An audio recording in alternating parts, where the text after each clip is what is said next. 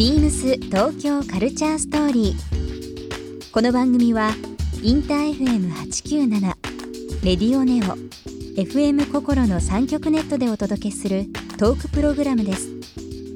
案内役はビームスコミュニケーションディレクターの土井博志。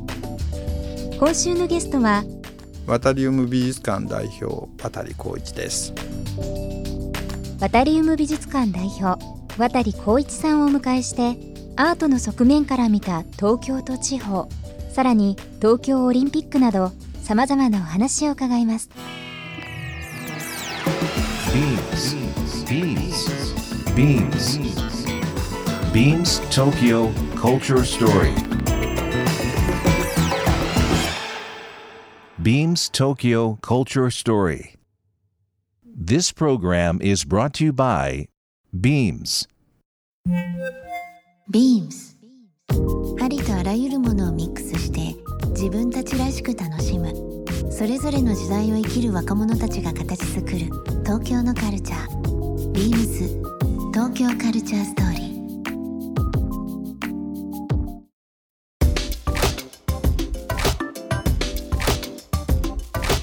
僕個人的にちょっと残念だなと思ったのが今年の6月ですけどもちょうどそのワタリウム美術館の前にですねキース・ヘリングの壁画があったビルがあったと思うんですけど、それが取り壊しになったってすいませいういやあれは非もう常にびっくりしたニュースでしたけども、あのいや前々から、うん。あの残したいっていうのがあってえで僕の個人的な形としてはもう建物自体はもう本当に限界に近いんです、昭和の、えー、と40年ぐらいに建てられてる、え、あのあそんな前の建物でしたか？そうなんです。だから木造、え木造、えーモルタルのえはい。建物なのでたまたま温山鉄をあそこにやったりとかええ。やったので、あの中にあの鉄の階段を作ったので、はい。それが構造体として持ってるだけで、よく僕3.11の時も壊れなかったなと思ってたぐらいで、でたまたまそれをちょっとまああの大阪でキーセリングを見せたいっていうところがあったので、うん。じゃあ一緒にやりましょうって言って、うん。あれを全部90センチ角に切って、うん。どこにでも運べるようにこう綺麗に切ってですね。で運んで、まあ、いけるような形を取ったんですよ。あということは全部改めて残ってます。確認ですけど残ってるんですね。残ってだから全部残っていてでそれを今修復かけてるのでもう少し綺麗になって、ええ。どどこにでも運べるような形に今あのちょうどしているところですんで。本当に、まあ、キース・ヘリングの絵というかアートっていうのは多分本当に皆さんご存知だと思うんですけど、ちょっと定かかどうか分かりませんがあれ当時現存してるその外に残ってるものとしてのキースのものってあそこだけだったそうんですよね。そうですねみんな潰れあのなくなっちゃったので、なっちゃっててなんですよね。だからあの特にあの壁画っていうのは83年に作られているので大きさは横何メートルぐらいありましたかね。6メーター6メーターぐらい6メーター6メーターの大きい壁ですよね。はいはでその後、まあうちがお店とか1階に作っちゃったので、ええー、と4人のええ。ストリートアーティストがに関わっていて、えはい。キーセリンが2階できっちり残っていて、1階の方がバリマギ。ーっていうバリマギ、はい。うん。それの後に、きえー JR が加わって、それからその後にインベーダーが加わって、ええええ。でその後にあのチンポムが加わってっていう、複合のなんかまあ面白い建物になったので。ね。アップデートしてる感じですもんねそうれはね。もうにもう今でも覚えてますけどあの20恥ずかしい話なんですけど。もう二十数年前に初めて見た時に東京ってすごいなと思いました。あそうですか。素直に。ゲイスヘリングが普通に壁画として東京にあるんだというのもありましたしね。いろんな世界中の名だたる人たち才ある人たちがあそこに表現をしてたただそれが残ってるっていうのはこれ結構ビッグニュースですね。そうですね。あのやっぱりどっかでそのうちははい。あのお目見えすることがあると思うし、ん。あの見せていきたいとは思ってます。うんじゃあそのもともとあった、えーまあ、昭和40年代に作られた建物のところ今の場所ですね、また何か新しいプロジェクトっていうのはまあそうですね。それがさっき言ったその新しい建築家の連中と、まあ、一個プロジェクトをやったりとか、ええ。あのまあ、21世紀に向けての別な建建物っていうか、まあ、うちとしては提案していくような形に多分なっていくと思います。い。や素晴らしい。キーセーリングのあのお話ちょっとだけお伺いしたいんですけど、当時、えっと、あれ83年とおっしゃってましたっけ？83年か84年4年ぐらいですか？はいはいそうですね。6月の取り越しま前に僕も記念で写真あれ角度で撮っときましたけどはいもともとあのーいわゆるそういう道路に面した場所、まあ、壁にこう絵を描くっていうものってなかなかその文化としてまだ東京はグラフィティ文化っていうのはなかったと思うんですけど、80年。どういういきさつであそこにキースが書き上げたんですか、はい、あれはあの、まあ、うちの母と僕らとの初めてのコラボレーションだったんですね、うん。でどっちかというとあのキーセリングをやりたいって言ったのは私と姉の方で、えでギャラリーである母が乗っかって、えうん。じゃあしょうがないわねやりましょうかって言ってですから僕らは結構助けたっていうか一緒に働いたんですね、うん。それで呼んで呼んだのでうんで呼んでやっぱりアトリエみたいな、うん。で彼は何も持ってこなかった。書いたものは一一個も持ってこないで。あそうなんペン一本も持ってこなかったので。当時。はい、でもうあのハンズとか伊藤屋とかに行って、あと世界堂とかに行ってまず書くものを、うん。か用意されて。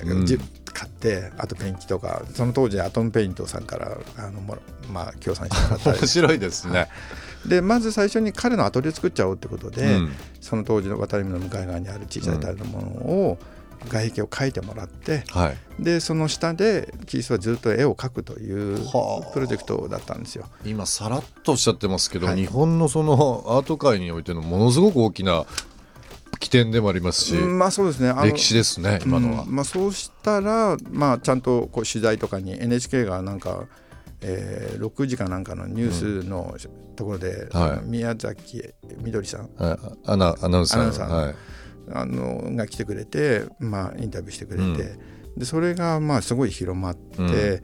サブカルチャーだけじゃなくて一般の人に向けても、まあ、キーセリングの話がダーンってなってしまったので、もうとにかく人が来て人が来て。で僕らとすると絵を描いてもらうのが、はい。あのでちょこっとこう外窓から見てもらえれば、まあ、宣伝になるだろうっていう形だったんですけども、とにかく人が溢れちゃってみんなやっぱりキースにサインが欲しいとか、うん。いやいやちょっと仕事させてくださいっていうのが僕の役目 役目で。大体だから昼間は、まあ、あの程よく喋って、え程よく仕事してもらわなきゃいけなくてで夜に必ずクラブ行って、うん。大体どこにでも書いちゃうので。それすごいですねでも怒られ役をやると。怒られ役、はい。店の人がはい。はいなんだと、はい。その当時の映像というのは何かしらでまた残ってるのであればぜひ見てみたいはいですね、あの今展覧会場に、えそのあの80年代の映像と、切った映像と、はい。両方が見れるようなうん。映像を作りましたので、ぜひ見見に来ていただければ。ぜひぜひ、はいはいあのラジオ聞かれてる方も、あのなかなかこれ見れるもんでもないですからね,、まあそうですぜひちょっと伺いたいなと。あの会社も近くですのでぜひ伺いたいなと思っています。ビームス東京カルチャーストーリー。番組では皆様からのメッセージをお待ちしています。メールアドレスは beams897 アットマークインター FM.jp ツイッターはハッシュタグ beams897 ハッシュタグビームス東京カルチャーストーリーをつけてつぶやいてください。またもう一度お聞きになりたい方はラジコラジオクラウドでチェックできます。ビームス東京カルチャーストーリー。明日もお楽しみに。ビームス。ビームセーフ新宿伊藤正輝です。若い頃はアメカジが好きでしたが、社会人になってビームセーフと出会い、そのクラシックなスタイルにすっかり見せられてしまい、20年前にビームスへ転職しました。半年前からバラを育てています。赤、白、パープルの花を咲かせる3種類のバラですが、来年大きな花を咲かせられるように今年は我慢の時。何事にもこだわってしまうので、ガーデニング用品にもゆかりはありません。ビームス東京カルチャーストーリー。ビームス東京カルチャーストーリー。This program was brought to you by Beams.